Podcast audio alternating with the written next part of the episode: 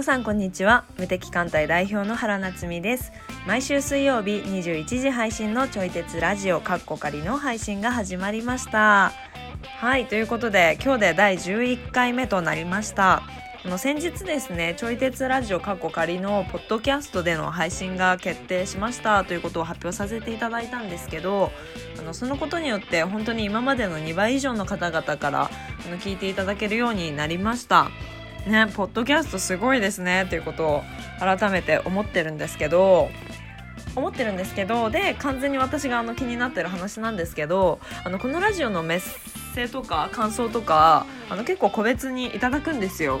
なんですけどあのフォームでのメッセがちょっと悲しいことにめちゃめちゃ少なくってでなんか他のラジオとか聞いた時にもうめちゃくちゃ質問来てるやんって思ってなんか ちょっと寂しくなりました。まあ比べるもんじゃないんですけどね。うん。でまあそもそもこのラジオを聞いてくださってる方々は何でラジオを知ってくださったんでしょうっていうことをあのもしよかったらフォームがありますのでそちらから教えていただけますと嬉しいです。はい。えーと、今日はですねどちらかというと教育に関する話題が多いんじゃないかなと思っておりますのでお客さんがあお客さんじゃないお子さんがいらっしゃる方はお子さんを育てるという視点ででそうでない方は自分自身を育てるという意味での教育という視点でお話を聞いていただけたら面白いんじゃないかなと思っております。それでは今日のトピックをご紹介いたします。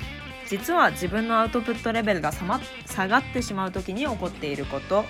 自分をどんどん更新し続けるために注意する必要があること。子供が上限なくどんどん成長していくにはどうしたらいいのか。親が学校の先生に対して違和感を持った時の関わり方についてなどなどそういった話をしております。それでは本編スタートです。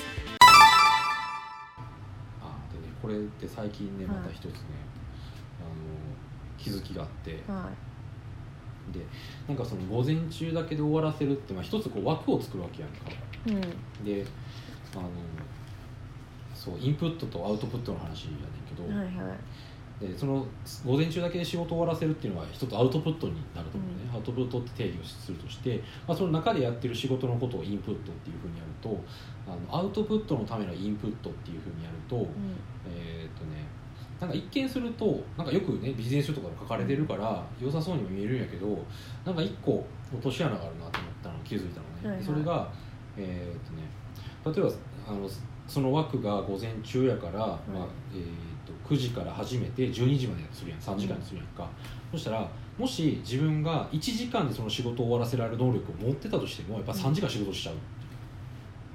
うん、うんだからアウトプットありきでインプットしようとするとアウトプットに合わせたインプットをしてるからあの、このアウトプットの水準よりも自分がもし下インプットの技術が下であればそこへ頑張って上げるんやけども、はい。はい、そこをここを変えなかったらそこよりもし高い能力を持ってた時に、はいはい、100点がここやとして、60点でいいよって言われたら60点しか出さなくなっちゃうなと思ったのね。でこれもこれもなんかすごい。アウトプットとどう関係があるんですか？えどういうこと？えっとね仕事をその3時間やりましたっていうのって、まあ、そのやり終えたらさ例えば記事が2本書けたとかっていう、まあ、成果が出てくるじゃない、うん、えもっと早くできたのにってこと？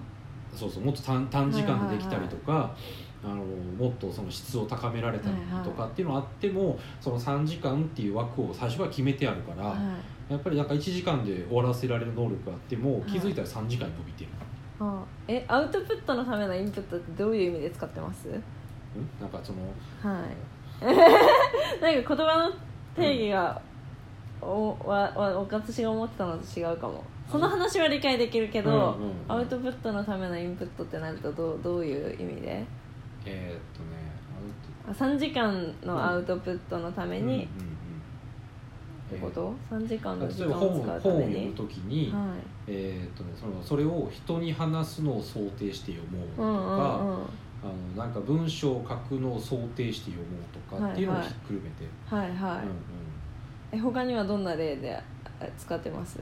あももともとのそのアウトプットのためはそっちの方で,、はいはいはい、です。今話してた仕事はそういうふうにこうリンクはしていくよ、はい、はいはいはい違う？それ以外にもあるあいやわかんない。わ私はそそっちの話だと思ってたが、えどういうこと？みたいな。あでもこれは同じ話よ。あへ結局。だから結局その本を読みましたってなったら、はい。うん。えーその成果としてこの話ができた、うん。で成果物あなるほどね。はいはいはい。記事書いたらその記事が成果物になる。はいはいはうんうん、でそのさっきの仕事の話はそれを3時間っていう枠の中でこれとこれとこれとこれができたっていうアウトプットでしょ、いはい。うん、だはからその、えー、と話とかはい。記事とかがまあ個数でこう出せる出出す状態。例えば本を、うん、と1冊読みました。そしたらその本の中に5つ話題がありました。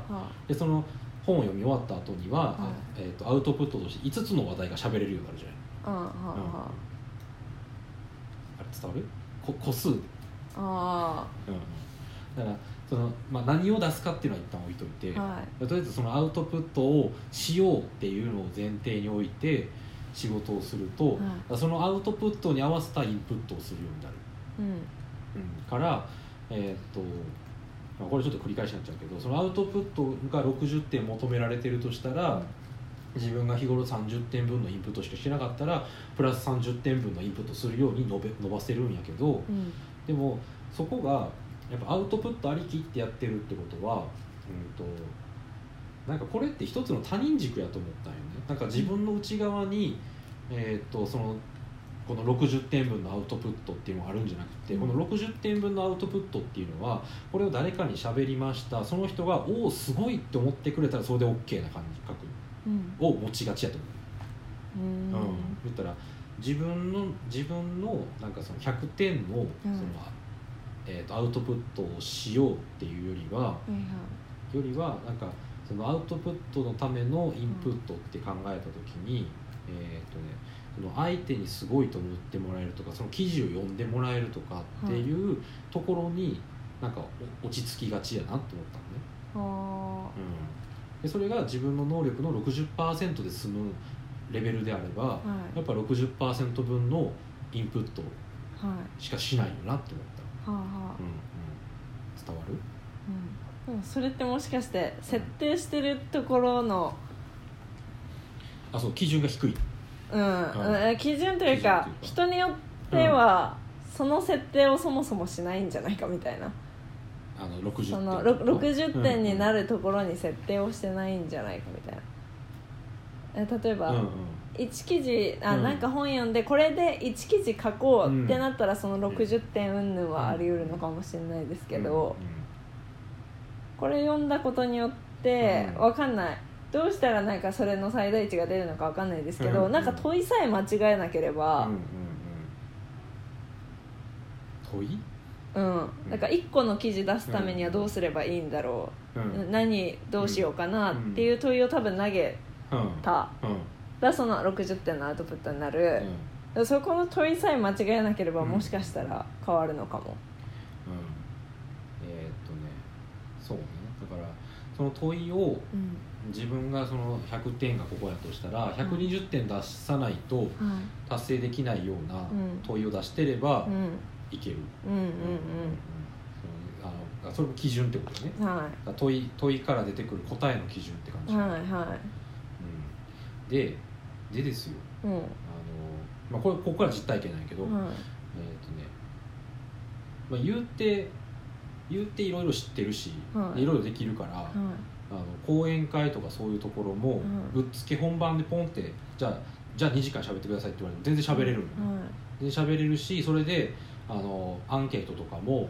あの9割以上の人がすごい良かったですって言ってもらえるような話ははい。できてきたのよ。うんうんうん。全然できてきたの、はいであのブログとかのメルマガとかの記事も本当に何の準備もなしに、うんとりあえず書こうと思って、うん。ポンってなんかあのそれこそ降りてくるっていうね、うん。状態がうん出てくれば本当に毎日でもうん。あの読み応えのある文章を書ける。っうん。てなってきたの。でやっぱそれをやり続けていくと、まあ、問いの再設定をすればいいんやけども、うん。なんかその問いの再設定にえーっとねなんか意識がいかなかったというか、うん。うんうん。なんかその毎日その5,000文字ぐらいのメルマガとかブログとかを、えーメルマガも書いてブログも書いてみたいな、うん。だから合計1万文字ぐらい毎日書くみたいなことっていうのは、まあ全然できるのね。で全然できるんやけどやっぱそこでなんかこう他者承認というかね。うん。他の人からのうん。この承認をうんとね求めてたというかそこに安住するとうん。なんかその問いを変えない。うん自分がおったなっていうことに気づいたの最近、へえそう。だからいえーっとね数年前はそれが100点満点のアウトプットやと自分すげえ頑張ってるみたいな感じのアウトプットやったのね。でもやっぱりやり慣れてきたらうん。レベルが上がってくるから、はい。それが気づいたら60点ぐらいだってたの、はいはいうん、だから普通に普通に生活してたら呼吸するみたいにできちゃうみたいなうんうんうん。ぐらいになってたけどもその問いを変えないっていうはい怠慢っていうかね、はい。そのアウトプットの基準を60点になってることに気づかずに、はい。その基準を変えなかったっていうところ、うん。変えなかったって言ったら自分責めるみたいな感じなんですけど。変えるといううん。選択肢すら浮かばなかったっていうか。変えそうね、うん。うん、変える、そそこを、うん、そうね変えるっていう選択肢すら思い浮かんでなかったって感じ、うん。だから本当はもっともっとこう上げれるんやけれども、うん。なんかそこを上げていかずには安住してた、はい。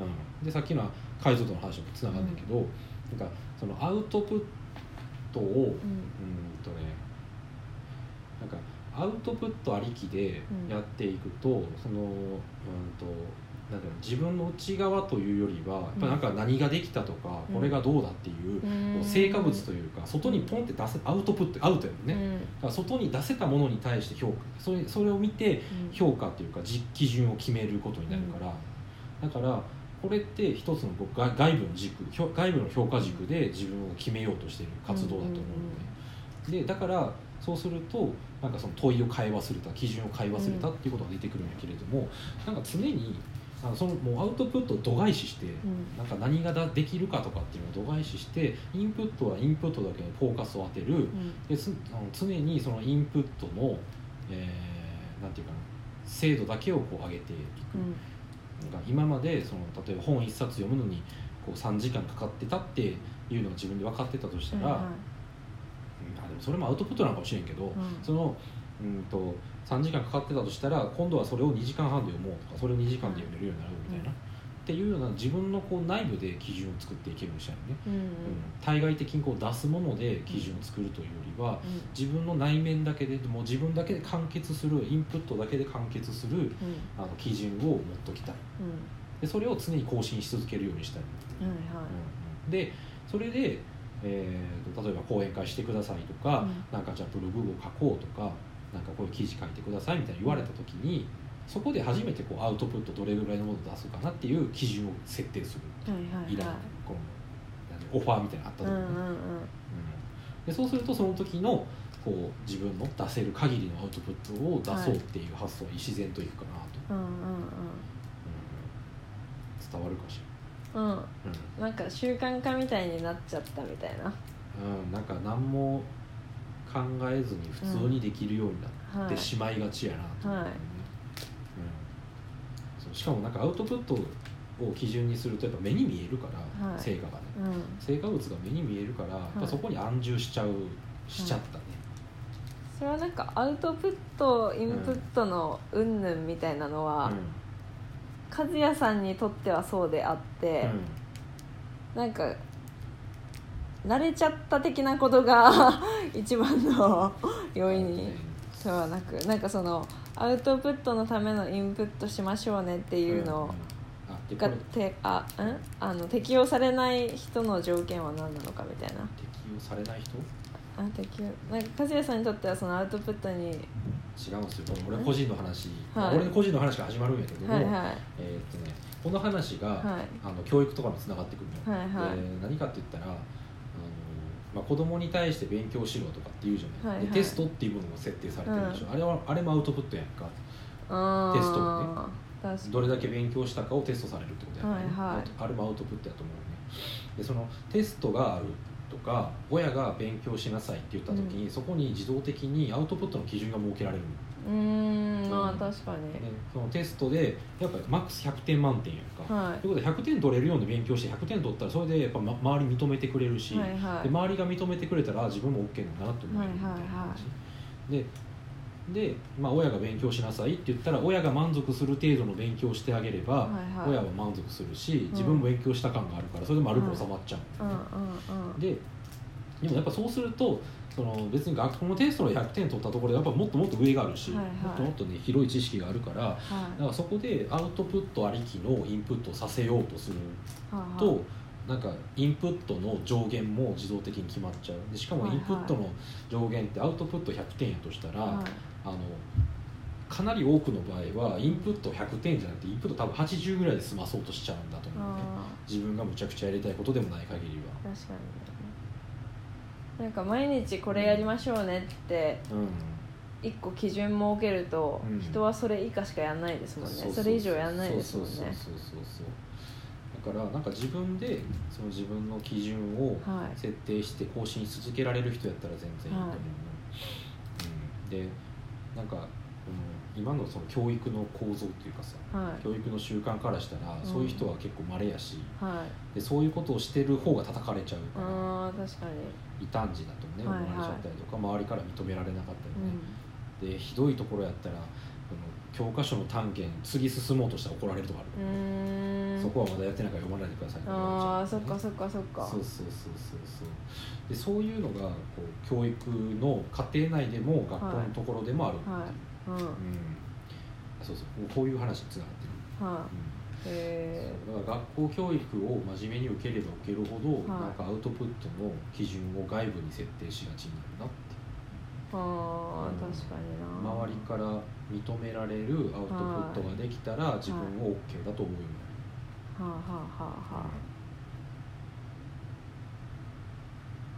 でそうすると本当はもっとあはやりたいことをやって、いはいで時間をねそこに割くようにしてたらはい。別にこう学校の先生とか求めてるレベルより全然上に行けるのに、あのテストというものとか、はいはい。課題というものとか、はい。勉強しなさいっていうことをやるとやっぱそこにこう枠組みが出来上がるから。はあはあその枠組みの中だけでこはいううろうろするようになる、はあはあはあ。そうそ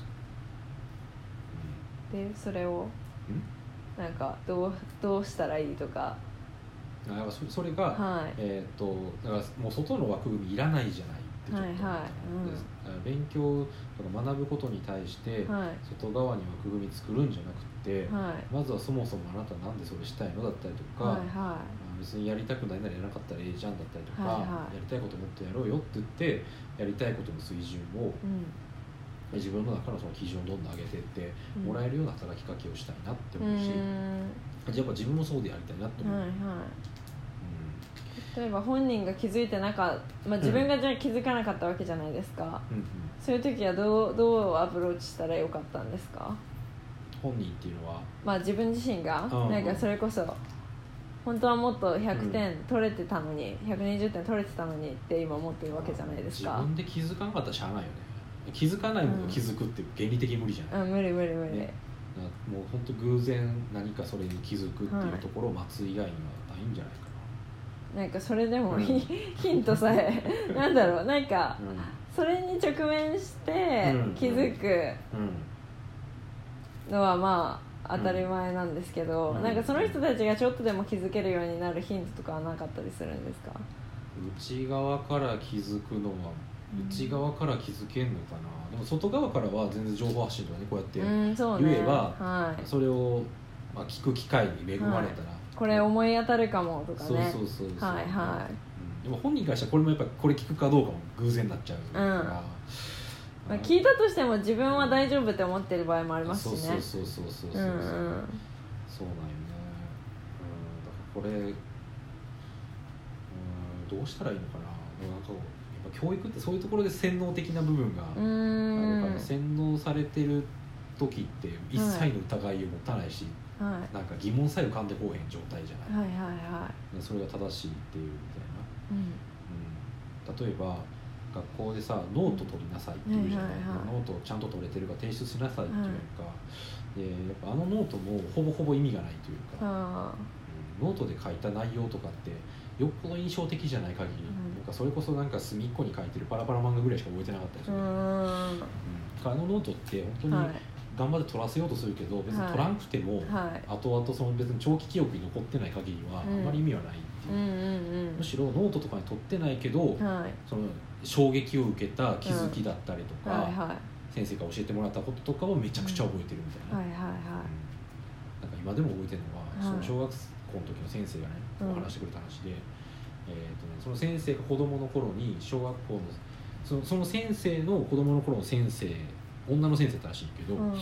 あの先生の座る椅子のど真ん中に画鋲を置いとったらしいね、え上向きに。ー、はいはい。で座ったら「いて!」みたいなっていうのを期待してたらしいんだけど、うん。先生がね入ってきてさ椅子に座るんやけど何も変化がない、はい。あれおかしいなと思って、で先生の後ろこっそり回ってみたら多分お尻の穴にドンピシャで挟まってたみたいなへー。みたいなこと言ってて、はい。あるんか分からんけど、はいはいはい。多分作り話だと思うけど、うん。やっぱそれその話ってすごい衝撃的やったから、うん。ノートとか別に取ってないけどめっちゃ覚えてる、うん。そう。であのでなんか板書をはい。ノートに移すっていうのって、なんかそれはノートとは言わないみたいな話があって、はい。ただのメモに過ぎない、うん。でメモに過ぎないっていうことはなんかそこには別に感情とか動かへんからただのはい。機械的に移してるだけやからあの取るノートはほぼほぼ意味がない、うん。みたいな話とかもさ、はい。あの当たり前に教えられるやんか、はい。ああのノート取りなさいっていうことね、うん。当たり前に言われてでそれを疑いなく例えば本読みながらはい。こう書いたりとかさ、はいはい。うん。なんかセミナー行って書いたりとかうん。して、でそのノートとかがものすごい綺麗に取れてたらすごいですねみたいいはいはいめちゃくちゃ勉強してますね。ってなるけどうん。でも結局話を聞いたことをまんま写してるだけとか、はいはい。あのまあ、ちょっと補足とかね加えたりしても、このやってるだけとかだったら、それはあんまり勉強にはなってない、うん。うん。うん、っていうことがやっぱ大人になっても疑いなくやってやられたりするときにね、はい。うん、なんか東大生ノート術とかっていうのもさ綺麗に情報をまとめてはいるけれども、はいはい。結局なんかまとめただけやと気づきがないから、うん。あんまりノートとしては意味ないじゃない？うんうん。うんだからなんかそういう教育のところではい。教えられてい。勉強の仕方とか、うん。学習の考え方っていうのが、はい。それがものすごい古い考え方であるにもかかわらず、ん。一切の疑いなく大人になってもやり続けてしまうはいっていうのは、あのなんか本人に気づく余地が偶然の出会いがない限りは気づく余地がないから、はい。なかなか怖いなってだからこうやってこうちょい鉄ラジオで話したりとか、はいはあの情報発信していはい。一人でも多くの人に気づいてもらってでそれを子供に伝達してもらうっはいはいてい。うのは重要なことかな、あー確かにね。そのことに気づいてね発信できる人を増やしていくっていうのは一つの手段かもしれないですよね、はいはい確かにね。うん。うまいことまとまった気がする確かにね。じゃあママはどうしたらいいんですか？お子さんに。どう関わったらいいんですか？ノート取る意味ないらしいよ。でも取んなきゃダメって先生が言うんだもん。なんでか聞いてみとか分からんけど、ああのだから先生自身もそのあのなんていうのかな。まあ盲点ですよね。当たり前。ずっことれが当たり前だと思ってきてるから、うん。だからそこはなんか少しでもやっぱ疑問に思うところは先生にぶつけたいよね、でぶつける勇気を親がバックアップすることで与えてあげたいよね、うん。やっぱどうしてもこう先生の方が権力者になりやすいから子供だけでじゃあぶつかってこいって言ったら、うん。結構きつい部分もあると思う。ちゃんと親側も疑問を持って子供と一緒に先生に疑問を提示できるようにいてほしい、うん。うん。